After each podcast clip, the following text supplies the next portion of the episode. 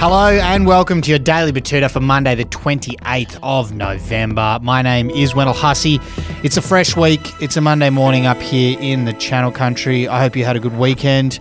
I certainly did. It was an eventful game of C grade cricket for the Betoota Dugongs. Uh, ended up with a couple of altercations, but ultimately we did get the win over the Windora Wildcats, which was very well celebrated, very well enjoyed. Anyway, I'll get to the topic of the day, the biggest story of the day, and it comes from the world of the silver screen. The headline reads Ridley Scott wastes $200 million in futile attempt at making the greatest Napoleon movie of all time.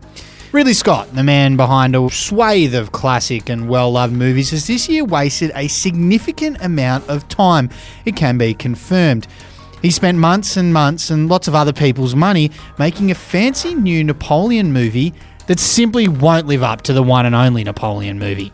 The man responsible for films like Blade Runner and Gladiator has just sent his pointless portrayal of Napoleon Bonaparte out onto the silver screen, costing over 200 million American pesos to make. The depiction of the famous French general and emperor has inevitably been confirmed as an inferior version of Napoleon Dynamite.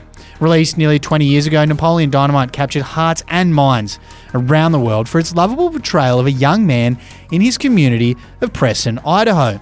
Despite not having any of the flashy battle scenes or conquering dramas, Napoleon Dynamite featured some of the greatest characters ever to be captured on film. From the chapstick loving Napoleon Dynamite to Uncle Rico, who used to be able to chuck a pigskin a quarter mile, to Kip, who just like chatting online to hot babes all day. To the quirky but uncompromising Deb, the film managed to become a fan favourite for its portrayal of those characters. Made on a budget of just $400,000, the film has since been undeniably recognised as the greatest movie ever made involving anyone named Napoleon. It's unknown why Ridley Scott even bothered, particularly given he didn't even try to incorporate a vote for Napoleon, the short king Bonaparte, in any of the scenes. Questions have been posed to the great man, and we will attempt to cover them as soon as we hear back and we get an answer. But that was your top story for today. I hope your Monday's not too bad. We'll talk to you tomorrow. Bye bye.